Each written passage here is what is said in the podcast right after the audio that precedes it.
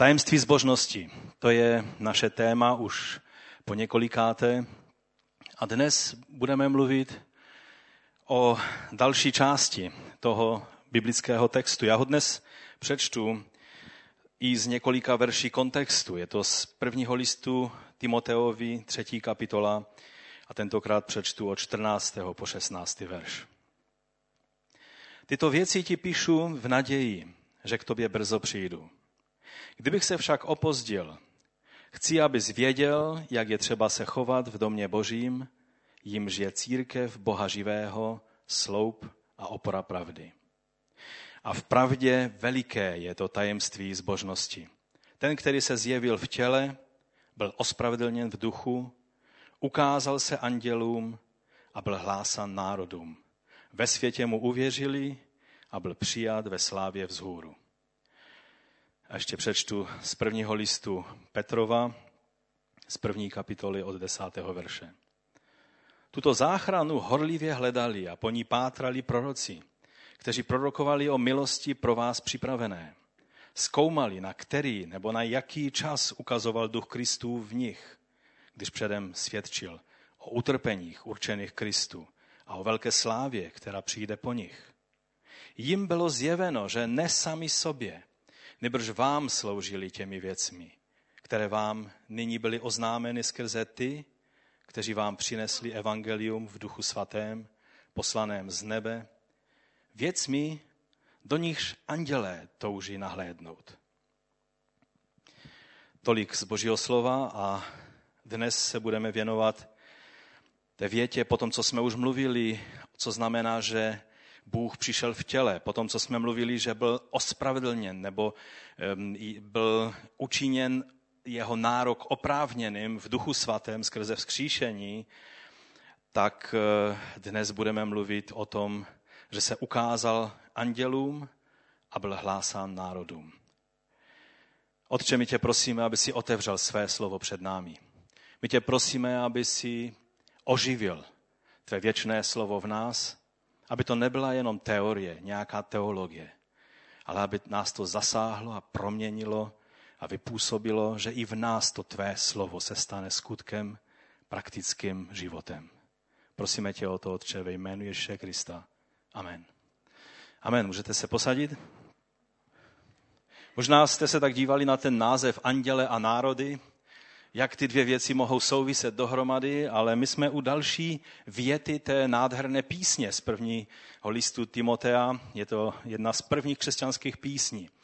A e, v té písni vždycky jsou takové jakoby protiklady, že z jedné strany Bůh přišel v těle, ale z druhé strany v duchu byl vzkříšen a mluvili jsme minule o tom, že byl vzkříšením ustanoven do syna Božího v moci, jako syn Boží v moci.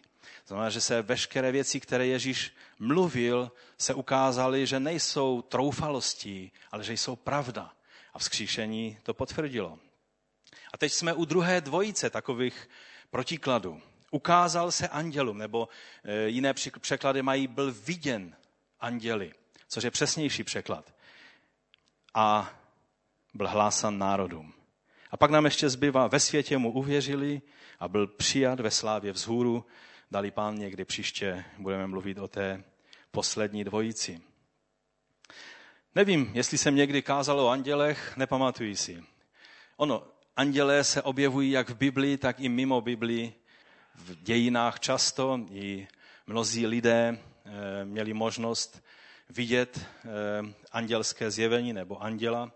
Já, jestli to bylo nějak fyzické zjevení nebo duchovní vidění, nevím, ale také patřím k těm, který, když jsem byl ještě malý kluk, tak se mi zjevil anděl a mělo to dost velký význam, celé to, celá ta zkušenost Eh, pro celý můj následovný život. Pak ještě jsem měl jednu další zkušenost, ale není řečeno, že je třeba, aby každý křesťan si mohl odfajfknout, setkal jsem se s andělem. Většina křesťanů se s nima nesetkala. Billy Graham ve své knize o andělích je nazval, i titul té knihy nazval Anděle, boží tajní agenti. Ne každý musí se setkat s tajným agentem, ale oni všude působí. To je to důležité. Ti boží tajní agenti působí ale ne každý, vlastně je lépe, když jsou tak trošku inkognito. Ale když už jsme u toho tématu, tak eh, by bylo dobré, abychom si řekli, že vlastně jak hebrejské slovo malak, tak řecké slovo angelos eh, znamená vlastně posel, nebo poslany, posel. A tudíž i o některých lidských poslech je toto slovo použito, i když zcela výjimečně. Většinou se jedná o nebeské bytosti, o anděli, kteří žijí v duchovním světě v jiné dimenzi, než je ta naše. V dimenzii, která je více rozměrová než ta naše, to znamená, že jejich existence je barvitější, pevnější, jistější. Někdy si myslíme, že anděle to jsou takové obláčky polétající někde ve vzduchu, ale ono, když přidáte další rozměr a matematikové by vám to lépe vysvětlili, tak úplně neočekávaným způsobem vám přibyde spíš složitost celé té věci. Eh, velkolepost, velikost, máte více rozměrů, už není jenom doleva, doprava, nahoru, dolů, dopředu, dozadu, ale přibyde vám jiný rozměr. My si ho nedokážeme takhle běžně představit, ale, ale těch rozměrů samozřejmě existuje hodně a Bůh je nad tím vším ještě. Takže jsou anděle, jsou to nebeské bytosti. Jsou andělé, kteří jsou věrní Bohu a jsou jeho poslušnými sluhy a vykonávají jeho dílo jako ti poslaní, kteří mají vykonávat konkrétní úkoly. Také pomáhají těm, kteří patří Bohu. Mnohé věci, které se staly ve tvém životě, kdy jsi viděl, že Bůh zasáhl a že se něco najednou změnilo v situaci a stalo se a, a, a bylo vyřešeno, když bys měl možnost vidět do toho duchovního světa, viděl bys si anděli v akci.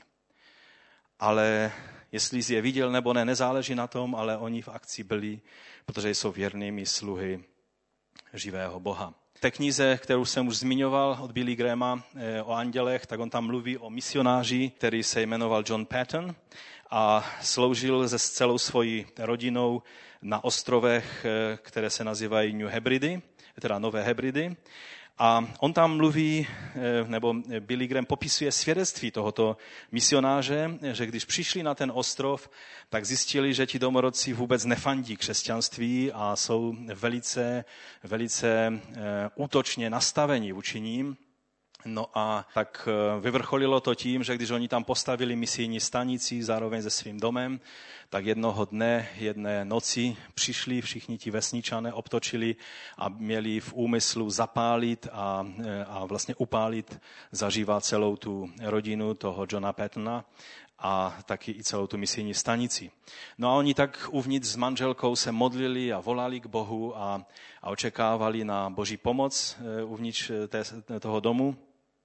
No a tak přetrvali na modlitbách celou noc a když přišlo světlo ráno, tak se podívali a ti vesničané byli pryč, odešli. A tak si řekli, no dobré, tak zase nám to jednou vyšlo a pokračovali dál ve své službě.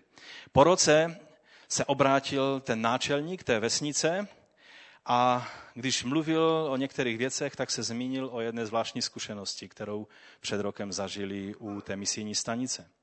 Řekl, že když přišli a, a měli za e, prostě cíl e, upálit e, celou jejich rodinu a celou, celou tu stanici, takže když se srotili, aby to vykonali, tak najednou kolem celého toho domu stáli velice silní, urostlí muži, kteří stáli na stráži kolem, kolem celé té stanice. A on se ptal, co to byli za muži, odkud jsi je vzal? A on říká, já jsem žádné muže neměl. My jenom s manželkou jsme se modlili a a vkládali jsme se pod boží ochranu. Asi vám nemusím vysvětlovat, kdo byli ti muži. A ten náčelník pochopil, že Bůh je mocnější a toho jenom utvrdilo v tom, že udělal správný krok, když odevzdal svůj život Bohu. Ovšem ne všichni anděle jsou takhle poslušní Bohu a ne všichni jsou našimi pomocníky. Jsou i anděle, kteří patří k asi víceméně třetině andělského světa, který rebeloval vůči Bohu eh, spolu s Luciferem, s archandělem, který se postavil proti boží autoritě a v tom okamžiku samozřejmě před Bohem žádná rebelie nemůže obstát, tak musel, musel padnout do temnot, odpadnout od boží tváře a s ním i třetina nebeského andělského světa. A takto vzniknul vlastně svět temna Obecně, když budeme mluvit o andělském světě, tak eh, zdá se, že jsou to bytosti, které mají nějaké duchovní tělo, jak ti, jak ti boží anděle, tak i ti anděle, eh, kteří zrebelovali. Za určitých okolností eh, mohou k nám přijít jako lidé. Velice často v Biblii je napsáno, a přišel muž k tomu a tomu, a pak se ukázalo, že to byl anděl. Velice často přicházejí takovýmto způsobem a někdy je složité je je odlíšit od běžných lidí, tak jako v Novém zákoně je napsáno, abychom byli k všem hostům velice milí, protože někteří, ani si to uvědomili, přijímali za hosty anděli. Ne každá vaše návštěva bude andělská, některé návštěvy jsou i trochu jiného typu, ale možná jste někdy měli hosta, který byl anděl. Takže anděle jsou, nejsou to takoví ti anděličci baculatí, barokní, polétávající na křidylkách, tvářící se, že by ani mouše neublížili. Bibliští anděle jsou velice majestátní, mocní, většinou muži, většinou, když se někomu zjeví, včetně i v té mé zkušenosti, jsou trochu větší než běžný člověk, ale to záleží na tom, v jaké situaci se zjeví jedna zkušenost, kterou měla jedna sestra, která tady na Slesku pracovala jako, jako porodní asistentka kdysi dávno, ještě za první generace rozhodných křesťanů. Já to možná trošku zkomolím, to svědectví, ale ona vždycky, když šla skrze takový velice hluboký les, aby pomohla e, u porodu, když byla zavolána, tak v určitém období se takový obrovský pes vždycky objevil u ní a ona se toho psa sice bála, ale ten pes vůbec jenom tak přišel, postavil se vedle ní a šel tím lesem sní a pak zase zmizel.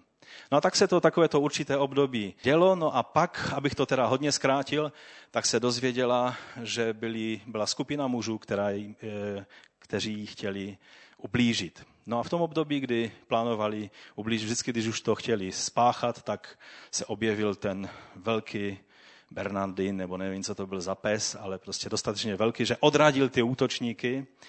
Jestli to byl anděl neviditelný a měl hezkého psa, anebo přišel anděl, který přišel eh, v těle toho psa, nebo jako pes, to už eh, je na jinou debatu, ale většinou se anděle zjevují jako majestátní muži, mocné bytosti. A jak jsem mu řekl, je v Biblii řečeno o nich, že jsou vyše postavení než my lidé. O nás je řečeno, že, jsme, že nás učinil malinko menšími než anděli.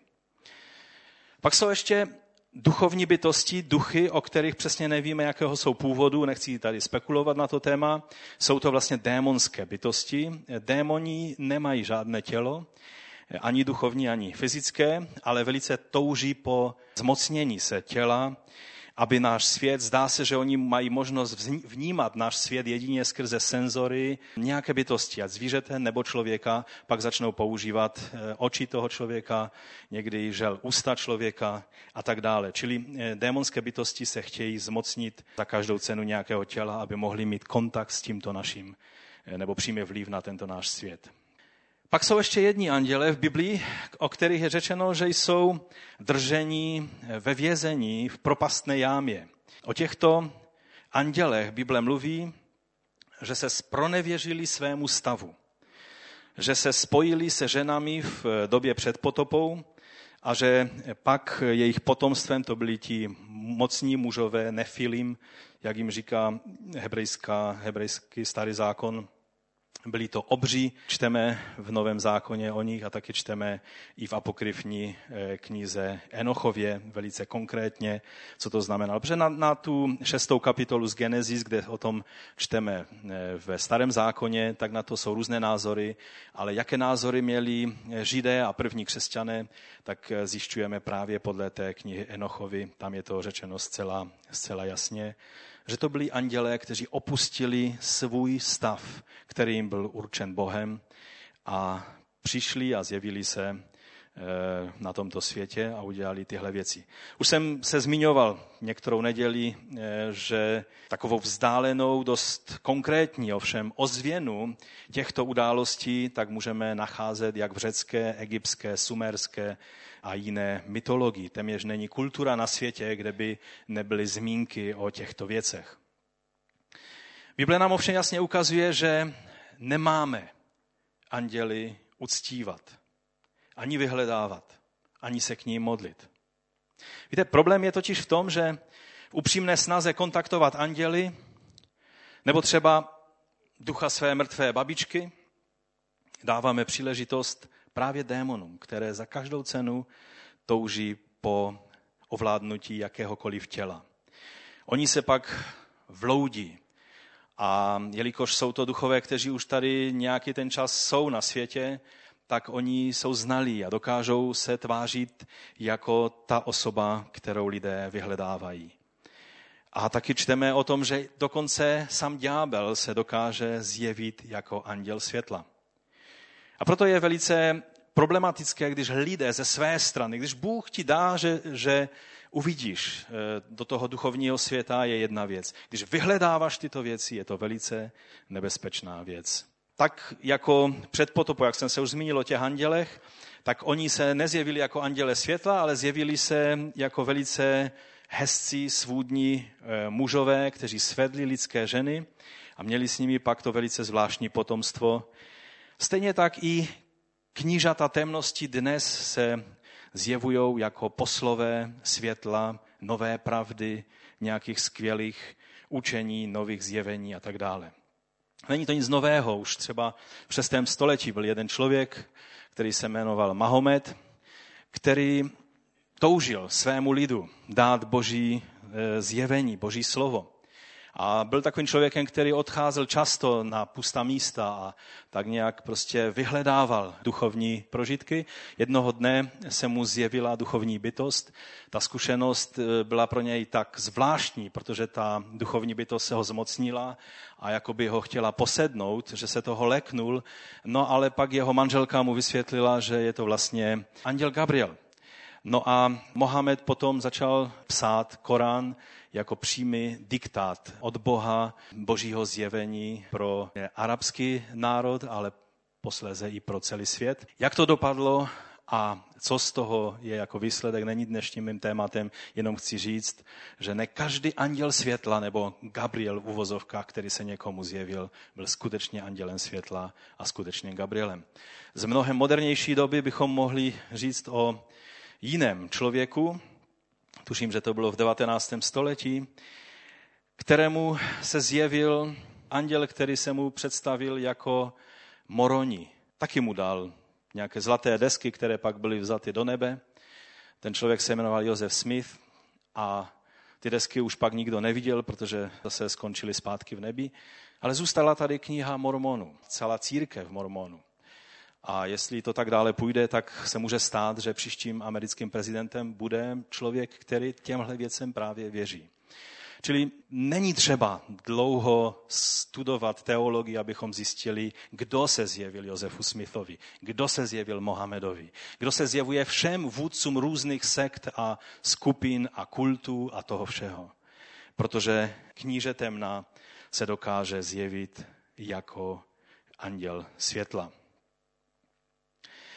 Ale teď k tomu našemu tématu, protože čas běží. Těm všem duchovním bytostem, o kterých jsem doteď mluvil, je třeba kázat evangelium? Já vím, že v nějakém zboru takové dvě natřené sestry přišly za pastorem a řekli, bratře pastor, my se už určitou dobu modlíme za ďábla, aby mohl se obrátit a aby už nechal těch podvratných činností, které dělá. Pastorovi naskočila husí kůže. Je třeba ohlašovat evangelium duchovním bytostem andělským, ať těm dobrým andělům, anebo anebo těm andělům temnosti? Není třeba. Četli jsme, že to, co se stalo v Mesiáši, to, že přišel Ježíš, který je Bůh, přišli v těle, je řečeno, že byl viděn anděli. Jim není třeba hlásat tuto zprávu, protože oni ji uviděli. Oni měli možnost to celé vidět. A proto nepotřebují tuto, slávu, eh, tuto zprávu slyšet. Je tam stejné slovo použito, které nejčastěji je použito u toho, když se Ježíš zjevoval po svém skříšení. Jo, že byl viděn, že se zjevil. Tak stejné slovo je tady řečeno, že byl viděn, že se zjevil andělům.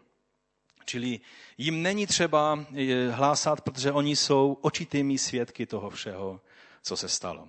Snad jen s jednou výjimkou z té skupiny těch andělů, kteří podle Petra a Judy, o kterých jsem už mluvil, jsou drženi v jámě. Jsou to právě asi nejspíš ti anděle, kteří opustili své postavení a spojili se s ženami lidskými v době Noémově, když Bůh prodléval se soudem, tak o tom čteme.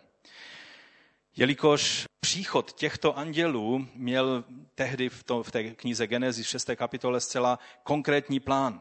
Ten plán byl, aby lidská rasa se tak promíchala s těmi potomky Nefilim, že by nebylo možné, aby se narodil Mesiáš. Protože Mesiáš se nemohl narodit jako nějaký kříženec nějakých andělských bytostí, rebelujících a lidských bytostí. Musel se narodit, jak, tak jak čteme hned na začátku knihy Genesis, že ze símě ženy měl přijít Mesiáš. Takže ten plán byl narušit celou lidskou rasu takovým způsobem, aby Mesiáš se nemohl narodit čteme v první Petrově vlastně o této věci, když i Kristus jednou provždy trpěl za hříchy, spravedlivý za nespravedlivé, aby vás přivedl k Bohu. V těle byl sice usmrcen, ale v duchu obříven. V něm také přišel vyhlásit zvěst duchům ve vězení, kteří kdysi neuposlechli, když boží trpělivost ve dnech Noémovi vyčkávala. Zatímco byl stavěn koráb a tak dále a tak dále. A pak je řečeno, že ten, který přišel z nebe, byli mu podřízení anděle, vlády a moci a je na pravici Boží. Takže je zde řeč o těch stejných bytostech, jako i v těch verších, eh, kdy čteme v 2. Petrově, neboť Bůh neušetřil ani anděli, kteří zhřešili, ale svrhl je do temných jeskyní Tartaru a vydal je, aby byli střeženi k soudu. Tartaros to je řecké pojmenování pro ještě hlubší temnotu, než je Hades, čili peklo. A Juda o tom říká, a on tam cituje i ten, ten Enochův eh, apokryfní knihu, a je to 6. 7. verš Judy. Anděli, kteří nezachovali své knížectví, tady je řečeno, nebo kteří nezachovali eh, jim zaměřenou vládu nebo okruh zodpovědnosti, ale opustili vlastní příbytek. Tady je řečeno, opustili vlastní příbytek. Či to, co jim bylo určeno, že je jejich okruh, tady je řečeno, zachovává ve věčných poutech pod mrákotou k soudu velikého dne. A teď vysvětluje Juda, co tím je myšleno. Podobně Sodoma a Gomora a okolní města, která stejným způsobem jako oni plně propadla smilstvu a odešla za jiným tělem, tady je řečeno. U sodomských oni jim nestačil e, sexuální život, který Bůh stvořil k tomu, aby mezi mužem a ženou bylo to, co Bůh stvořil pro požehnání v manželství, ale oni vyhledávali jiné tělo. To znamená, že šli za sodomě vlastně znamená styk se zvířaty a je do toho zapojená každá jiná sexuální zvrhlost. A tady je řečeno, odešla za jiným tělem, jsou předložena jako příklad, když nesou trest věčného ohně. Takže to jsou ty bytosti, které, eh, kterým, o kterých je řečeno, že Ježíš sestoupil do pekel a oznámil vlastně to, co se stalo. Je to něco takového, jakoby eh, když eh, mafiáni sedí ve vězení, ale mají stále naději, že to ještě nějak dobře dopadne, protože ten hlavní mafiánský boss nebo kmotr ještě stále je na svobodě. A najednou jim je oznámeno, i váš boss už sedí pěkně v lochu. A tím je jim řečeno, že ten osud je spečetěn. Něco podobného se stalo tehdy, když Ježíš zemřel na kříži, zaplatil cenu. A je řečeno, že pak vedl v triumfálním průvodu veškeré moci a autority. A tím je myšleno právě nebeské, andělské autority. Ovšem ne tak boží anděle. Ti toužili, aby boží plány, a touží dodnes, aby se boží plány splnily všechno eh, od počátku stvoření, tak vždy s velikým nadšením pozorovali a byli účastní toho odvíjení se božího tajemství v Mesiáši. Věrně asistovali Bohu při každém jeho kroku. Když byl předáván zákon na Sinaji, Tóra, eh, Mojžíši, tak co je řečeno v Biblii? Že to bylo za účasti nebo za asistence andělů předáno. Nejenom toho anděla, který byl, mluvil v první osobě božské, což byl ten poslaný, čili syn boží, ale také i anděle, zástupy andělské. Oni také asistovali při zvěstování narození se Mesiáše. Přitom, když pana Davidova rodu Miriam měla počít z Ducha Svatého. Tehdy zase to byli andělé, kteří se toho účastnili. pak, tak jak když se narodil Mesiáš, to je jedna z nejnádhernějších andělských scén. A mnozí bychom si přáli, abychom byli účastní toho, když najednou ti pastýři u Betléma eh, zjistili, že se něco velkolepého děje a, před nima se postavil zástup andělů. A, a všimněte si, a já jsem to několikrát už o Vánocích mluvil, tam, když čtete ty vánoční příběhy a čtete o tom zvěstování a o, o tom všem, co anděle u toho asistovali, že z toho, co oni ohlašovali, je cítit obrovské nadšení a takovou slavnostnost. Oni skutečně se radovali z toho, co se v Betlémě stalo. Že Bůh přišel v těle. A pak je vidíme i u vzkříšení, jak z radosti oznamují, že nám není tu. Byl vzkříšen. A oni určitě si nechtěli nechat ujít tu možnost a nevím, jestli si losem vybrali toho anděla, který šel, aby toto měl možnost říct, ale myslím si, že všichni anděle chtěli u toho být. Jak bylo ohlášeno, byl vzkříšen. Vše, co řekl, se stalo. Potvrdilo se. No a pak na nebe vstoupení. Zvěstovali učedníkům, když tak zírali do nebe a nevěděli, co si o tom všem myslet, tak anděle se jim zjevili a řekli, tak jak jste ho viděli odcházet, tak i přijde. A pak si představují scénu od nebeského trůnu, jak celé andělské zástupy tam byly. A přišel oslavený Ježíš před nebeský trůn a posadil se po pravici otcově, cokoliv to znamená. Nevíme, nemáme ponětí, co to všechno znamená. Ale víme jedno, že byl uveden do autority jako Bůh a člověk v jedné osobě. A všichni anděle padli na tvář a vzdali mu úctu. Protože my anděli uctívat nemáme, ale anděle uctívají Syna Božího. Anděle uctívají Syna Božího. A tak v nebi byla obrovská slavnost a Pavel tady v té starobylé křesťanské písni mluví, byl viděn anděli. Ano, oni ho viděli, po pravici otcově, oni ho viděli v tom, když to tajemství zbožnosti bylo naplněno. Anděle to všechno měli možnost vidět. No a pak konečně přichází i to, že mohli vidět, co Bůh chystal, celá ta, celý ten čas vlastně od stvoření, kdy se měla stát ta jedinečná věc, že ten všemohoucí Bůh se stane také zároveň i člověkem. A anděle mohli u toho, u toho být a vidět to. A pak, tak jak jsme četli na začátku, že to byly věci, v první Petrově, první kapitole, že to byly věci, do nichž anděle toužili nahlédnout. A to je přesně to, co se stalo s Ježíšem. Už jsme to, už jsme to četli. A pak vidíme ve zjevení, jak Janovi s natřením anděle zjevují konečné vítězství beránka. Stále znovu a znovu vidíme ve zjevení, jak je ukázáno, že konečné vítězství patří beránkovi. Ve zjevení v páté kapitole čteme, i uviděl jsem a slyšel jsem hlas mnoha andělů okolo trůnu. A těch živých bytostí a těch starších, jejich počet byl desetitisíce, desetitisíců a tisíce tisíců. Cokoliv to číslo znamená. Je vidět, že Jan měl problém s nějakou pořádnou matematickou figurou, takže prostě řekl to tímto způsobem. A říkali mocným hlasem, hoden jest beránek, ten zabitý, přijmout tu moc a bohatství a moudrost a sílu a úctu a slávu a dobrořečení. Víte, mně to nepřipadá, že tihle andělé potřebují slyšet evangelium z tvých nebo mých úst. Kdyby jim bylo dovoleno, tak by ti mohli říct tu celou slávu, která se v nebesích udála, když Ježíš přišel jako oslavený Boží syn a Mesiáš. Jako Boží syn i člověk v jedné osobě. Takže přecházíme k druhému bodu. Andělům není třeba kázat, ale komu je třeba kázat, to jsou lidé všech národů. Jsou křesťané, kteří velmi mnoho duchovní energie vydají na ohlašování a přikazování všem možným duchovním bytostem, autoritám, andělským mocnostem a démonům a, a nic jiného nedělají, jenom zkoumají všechny ty autority a ty všechny věci, jak to je, jak to funguje a, a prostě na modlitevní zhromáždění přikazují špatným andělům a uvolňují ducha svatého a správné anděly a mají plné ruce práce s anděly. A já vám chci říct, že s anděli moc práce není. To jsou tajní agenti. Ti se o sebe umí postarat. Stejně nevíme přesně, kde jsou a co dělají. I teď na tomto zhromáždění určitě jsou. Ale není naším úkolem, abychom je zkoumali. Ale je třeba, abychom naše zhromáždění, aby probíhalo tak, aby tady odsaď nemuseli z hruzou utíkat.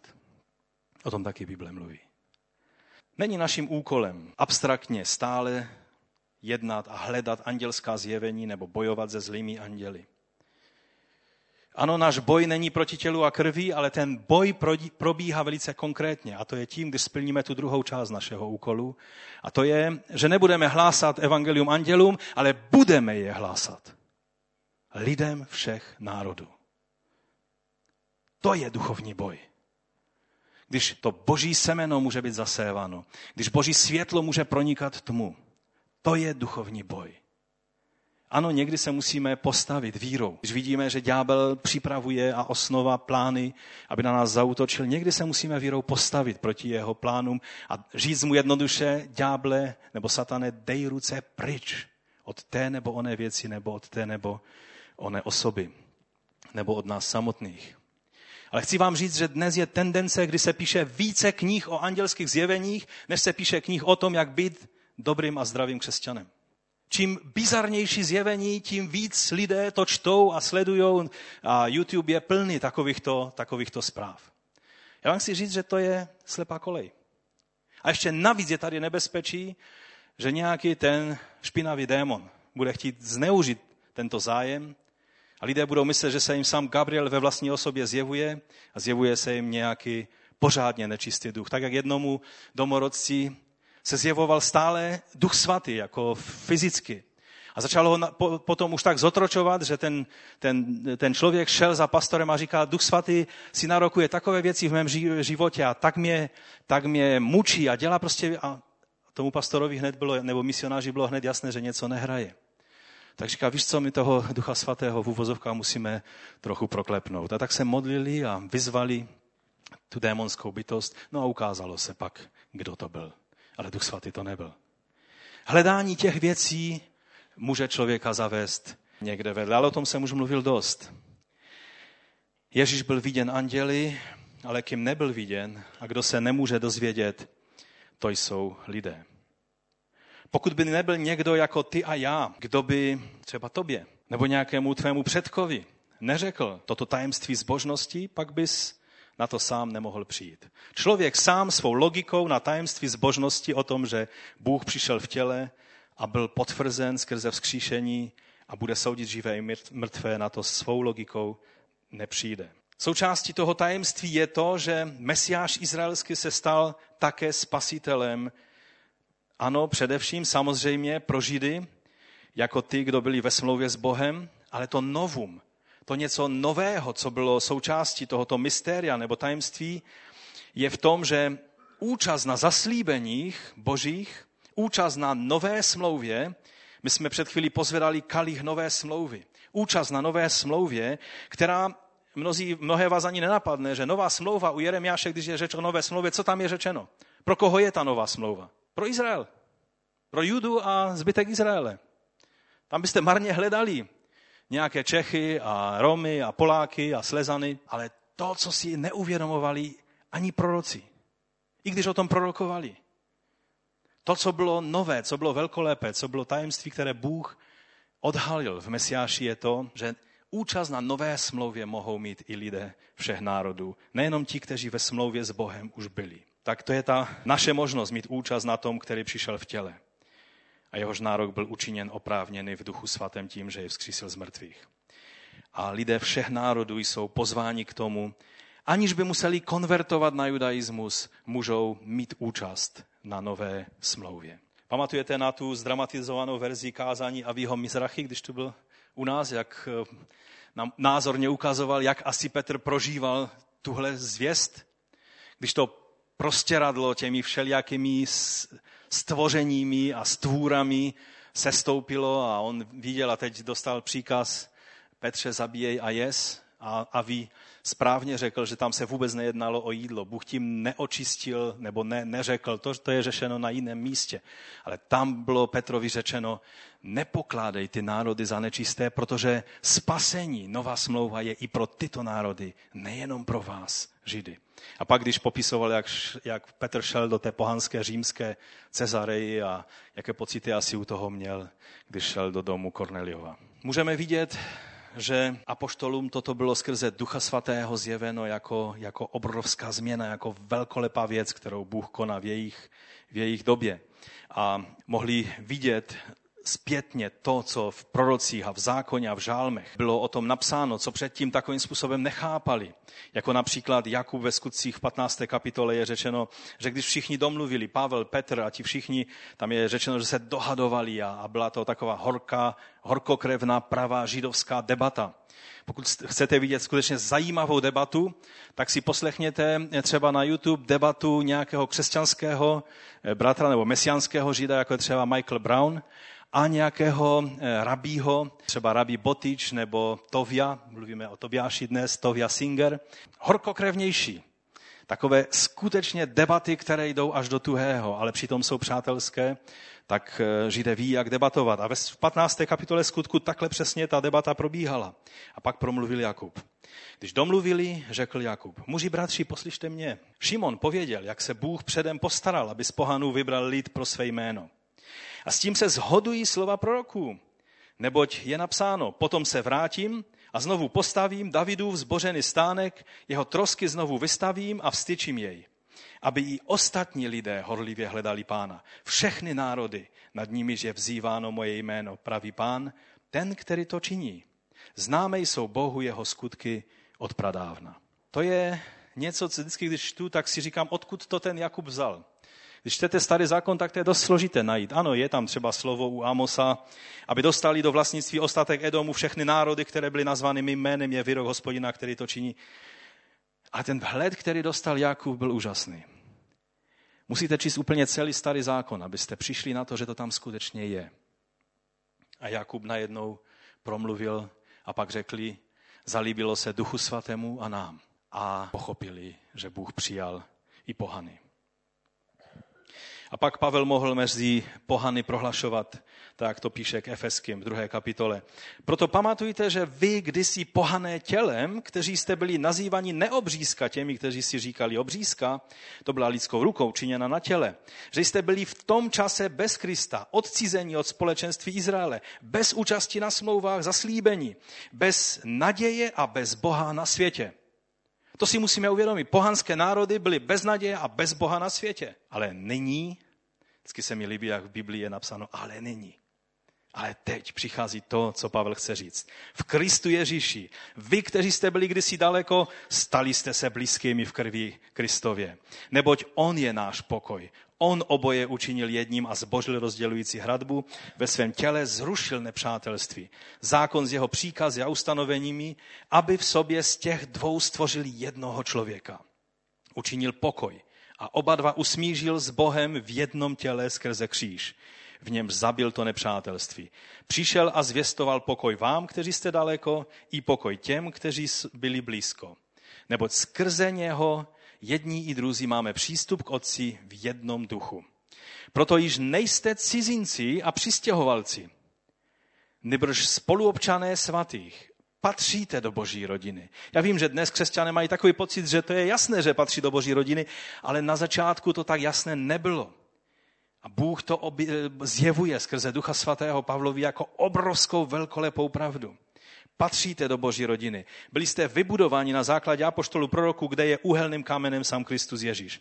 V něm se celá stavba spojuje dohromady a roste ve svatou svatyni v pánu. V něm jste i vy všichni spolu budováni v boží příbytek v duchu.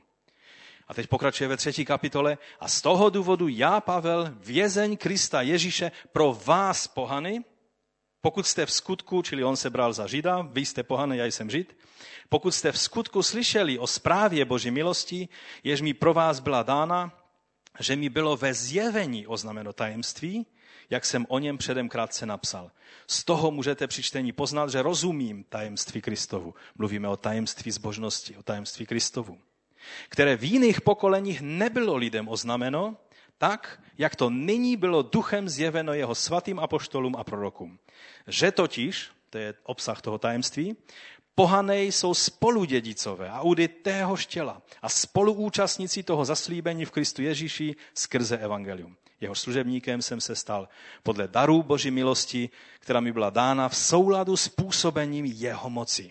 Mně, nejmenšímu ze všech svatých, to je názor Pavla o sobě, my s tím samozřejmě nesouhlasíme, byla dána tato milost, abych zvěstoval pohanům Kristovo nevystižitelné bohatství a objasnil všem, jaká je zpráva toho tajemství, od věku ukrytého v Bohu, jen všechno stvořil. Skrze církev se tak nyní má stát známou vladám i autoritám v nebesích přerozmanitá boží moudrost podle odvěkého úmyslu, který uskutečnil v Kristu Ježíši, našem pánu. To je úžasný text, který tyto věci odhaluje a ukazuje, že toto je obsahem toho tajemství, které se stalo zjevným. Ježíš toto samozřejmě, to, co mu nejvíc leželo na srdci, také zjevil učedníkům přitom, když odcházel z této země. To bylo to největší poslání, které svým učedníkům dal. Matouš 28.18 známe, notoricky známe slovo. Ježíš přistoupil a promluvil k ním, byla mi dána veškerá pravomoc na nebi i na zemi. Jděte tedy a čiňte učedníky ze všech národů. Kštěte je ve jméno Otce, Syna i Ducha Svatého. A učte je zachovávat všechno, co jsem vám přikázal. A hle, já jsem s vámi po všechny dny až do skonání tohoto věku. Amen. Nelze také v té souvislosti nepřipomenout slovo ze skutku. První kapitola, osmi verš. On tam říká, není vaše věc znát ty všechny věci, které byste rádi znali, ale přijměte moc Ducha Svatého, který na vás přijde a budete mít svědky v Jeruzalémě, v celém Judsku, Samařsku a až po nejzasší konec světa. Myslím si, že učedníci neměli páru tehdy o tom, kde je nejzasší konec světa. Nedokázali si to představit. Ale díky Bohu, že dnes i v těch nejzasších končinách světa se káže evangelium. I těm kmenům, když jsem byl v Peru, v džungli, tak jsem si uvědomil, kde to, kde to vůbec jsem, co tady dělám. Já, kluk z Těšína, jsem u Amazonky někde úplně v pralese a tady jsou lidé, kteří nemají páru o tom, kde moje země leží. Když se mě zeptali, a okud jsi, tak čekali Amerika nebo Anglie nebo Španělsko, něco takového čekali. A jsem jim řekl, Česká republika. Aha, jo, jo, jo, dobře. Mhm. A neměli ponětí, odkud jsem. A evangelium tam bylo. Není to úžasné? Evangelium se dostalo. Ještě stále jsou etnika a národy, které neslyšely evangelium. Ale velice jsou konkrétní plány, aby v naší generaci neexistovalo etnikum, skupina lidí, jazyka nebo národnosti, kteří neuslyší tuto zprávu o tom tajemství Kristově. Pavel velice jasně chápal svoji roli jako toho, kdo měl oznamovat toto tajemství národům. V 1. Timoteovi 2.7 říká, k tomu jsem byl ustanoven hlasatelem a apoštolem. Mluvím pravdu v Kristu a nelžu. Učitelem národu ve víře a v pravdě.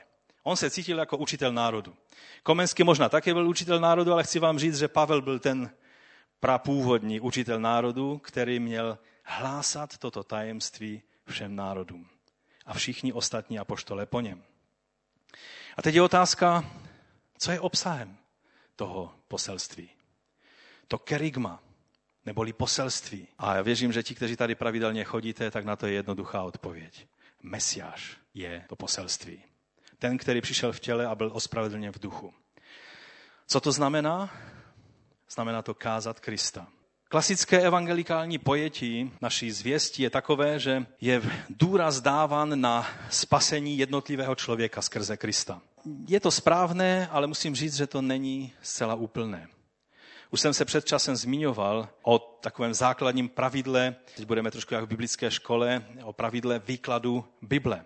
To pravidlo zní, že starý zákon musíme vidět a vykládat ve světle nového zákona a v Novém zákoně evangelia musí být vždy vykládány ve světle epištol. Je to sice pravda a je to velice takové bezpečné pravidlo, ale poslední dobou jsem o tomto pravidle hodně přemýšlel a zdá se mi, že tomu chybí jedna věc. Proč máme čtyři evangelia? Proč nám je čtyřikrát řečeno ze čtyř stran totéž poselství? Evangelia jsou vlastně popisem toho, kdy Ježíš přišel v těle a byl potvrzen v duchu. Před pár dny jsem četl rozhovor s jedním z nejvýznamnějších teologů dneška, Anti Wrightem, z Anglie, který je biskupem anglikánské církve. A on říká velice zajímavou věc, já vám to zacituji. Můžeš to vidět docela jednoduše ve faktu, že pro mnohé křesťany by vůbec nevadilo, pokud by Ježíš se jednoduše narodil z Pany a pak hned zemřel na kříži a mezi tím nic moc neudělal. Jeho totožnost by byla zajištěna, stále by mohl být naším spasitelem a pánem, ale oni čtyři evangelia by protestovali. Uniklo ti samo srdce toho všeho. Mnozí rádoby bibličtí křesťané jednoduše nemají ponětí o tom, k čemu tohle to všechno uprostřed vůbec je. Důležité je, že Ježíš je naším spasitelem a pánem, ale proč tak máme důkladně jeho život popsán, jim uniká. V mém duchu to hodně zarezonovalo, protože to je přesně to, co tak nějak cítím v poslední době, že je důležité. Že poselstvím je Mesiáš, celý Mesiáš. Tak jak si křesťané kdysi říkali, že jsou křesťané plného evangelia a mysleli tím plného, to znamená v moci Ducha Svatého skrze eh, zázraky a divy. Já bych chtěl říct, že máme mít evangelium, kde je plný Mesiáš. Ze vším, co on znamená. On je tím středobodem. A tak bych k tomu pravidlu pro výklad Bible navrhnul takovou mírnou úpravu, spíš bych si nedovolil úpravu, ale dodatek k tomu principu, že starý zákon platí a vykládáme jej ve světle Mesiáše. A nový zákon, včetně Pavlových listů, nechápeme Ježíše očima Pavla, ale Pavla potřebujeme vidět ve světle Mesiáše. To je princip, který věřím, že nám dá do středobodu toho, kdo má být ve středobodu, kdo je tím naším poselstvím, kdo je evangeliem, kdo je vším pro nás a to je Mesiáš, to je Kristus. Jak to říká David v žalmech? Žalm 36. Neboť u tebe je pramen života. Díky tvému světlu vidíme světlo. A tak bych vás chtěl vyzvat, abychom povstali a příště budeme pokračovat dál. Protože jedna věc je, když kážeme evangelium a kážeme plného Krista. Druhá věc je, když vidíme, že to nepřináší tu úrodu, kterou bychom čekali. A tak se dozvíme i z té poslední věty té písně, že tam je napsáno, že bylo mu uvěřeno ve světě. Na závěr bych jenom možná řekl takovou velice krátičkou větu, vrátíme se k tomu ještě příště, že tím poselstvím je Kristus a je to praktické poselství, protože tak, jak jednal On, máme jednat i my. A on, on je naším spasitelem, ano, jsme spaseni z milosti, ale abychom byli srozumitelní pro tento svět. Naše poselství musí být Ježíš nejenom kázaný jako učení, ale žity našimi životy. To poselství musí procházet. Tak jak on byl mesiášem, že se Bůh stal tělem, tak evangelium mesiáše se musí stát tělem v nás. A tak jsem od, od začátku tohoto roku pochopil, že toto téma je třeba, abychom u něj zůstali, abychom se mu věnovali více, abychom upoutali svou pozornost na to, jak jednal on. Když si mladí křesťané dávali takovou pásku na ruku, myslím, že tam bylo napsané VVJD a, a vlastně to znamenalo, jak by na mém místě jednal Ježíš. Není to jenom hypotetická otázka. Evangelia nám ukazují Ježíše. Celá Bible. I starý, i nový zákon nám ukazuje Ježíše. Já věřím, že po zbytek tohoto roku budeme moci se dívat na Ježíše jako na toho, který je naším spasitelem, ale taky tím, který nám uschopňuje jednat jako on. Aby lidé, kteří jsou kolem nás, a dnes je takový velice populární termín mezi křesťany, abychom byli misionální, abychom byli církví, která je ne misijní, ale misionální. To znamená, že my jsme tou misí. Ne, že děláme misi, ale jsme misi. Tím, že jednoduše tady je kácečko, to je misie.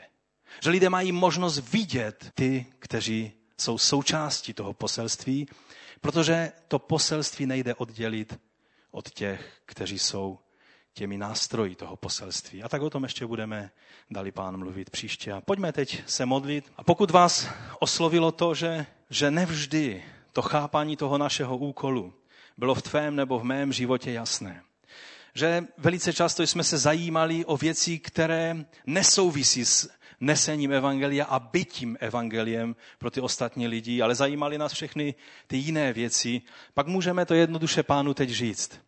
Pokud je tady někdo, tak už Jindra říkal, kdo se ještě nesetkal se živým Kristem a pánem, tak dnes je možnost mu dovolit, aby vstoupil do tvého života, přijmout jeho vládu, jeho autoritu, jeho spásu, jeho lásku, jeho smilování do svého života. A tak my ti, pane, společně teď děkujeme za tvoji obrovskou milost, za to zjevení toho tajemství, které z nám předal. Pane, já ti děkuji za to, že ty z nás neurčil, abychom tak nějak jenom abstraktně bojovali s nějakými bytostmi, o kterých ani moc nic nevíme. Ale že z nás určil, abychom jednoduše šli a svému bližnímu řekli o tom, že ty jsi přišel, žil, zemřel a byl vzkříšen a posadil se z popravicí nebeského Otce, aby on, i já, i každý mohl mít věčný život. Tak ti za to děkujeme a chválíme tvé jméno. Děkujeme ti za život věčný.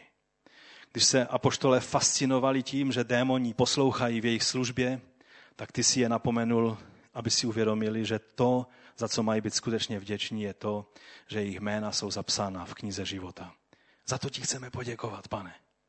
Že i mé jméno, jméno každého jednoho z nás, kteří jsme tě pozvali do svých životů, že je zapsáno v knize života. A že tvá spása znamená mnohem víc, než si dokážeme uvědomit. My tě za to chválíme a vyvyšujeme tvé jméno. Amen. Pán vám žehnej.